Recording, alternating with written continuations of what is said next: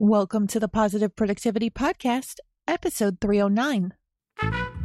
The Positive Productivity Podcast was created to empower entrepreneurs to achieve and appreciate personal and professional success.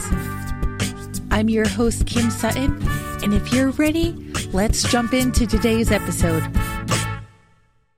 Today, I want to take a look at being invisible versus being ignored.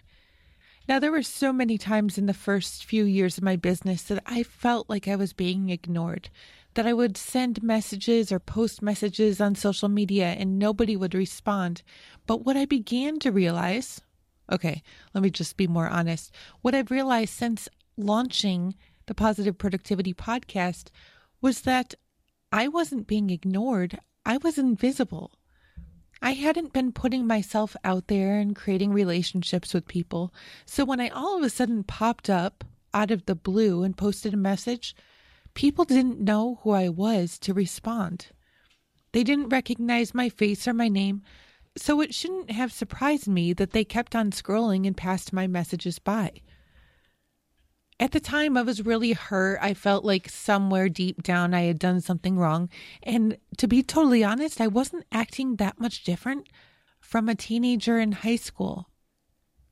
I'm sure you know the kids that I'm talking about. They walk around the halls trying to get attention, but not necessarily doing so. And I remember in my own experience that while I did want more attention, I really wasn't doing anything to get it if closed circuit television was around when I was in high school and was recording the hallways, you would be able to see in the videos that I walk down every hallway with my head down, looking at the floor, afraid that somebody would notice me.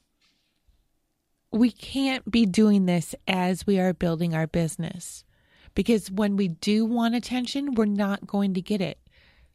So, if you're worried that you're not getting the attention that you're looking for, I want you to think about are you being ignored or are you invisible? Have you put the time into building and fostering and strengthening relationships with people across the social media platforms that you're involved in? Or have you been silent and only pop up when you have a product or service to launch?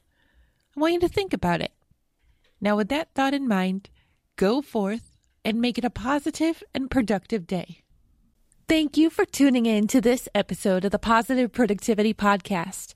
When I'm not podcasting, I'm supporting six to seven figure business coaches with their marketing automation and entrepreneurs like you through my coaching and mastermind programs.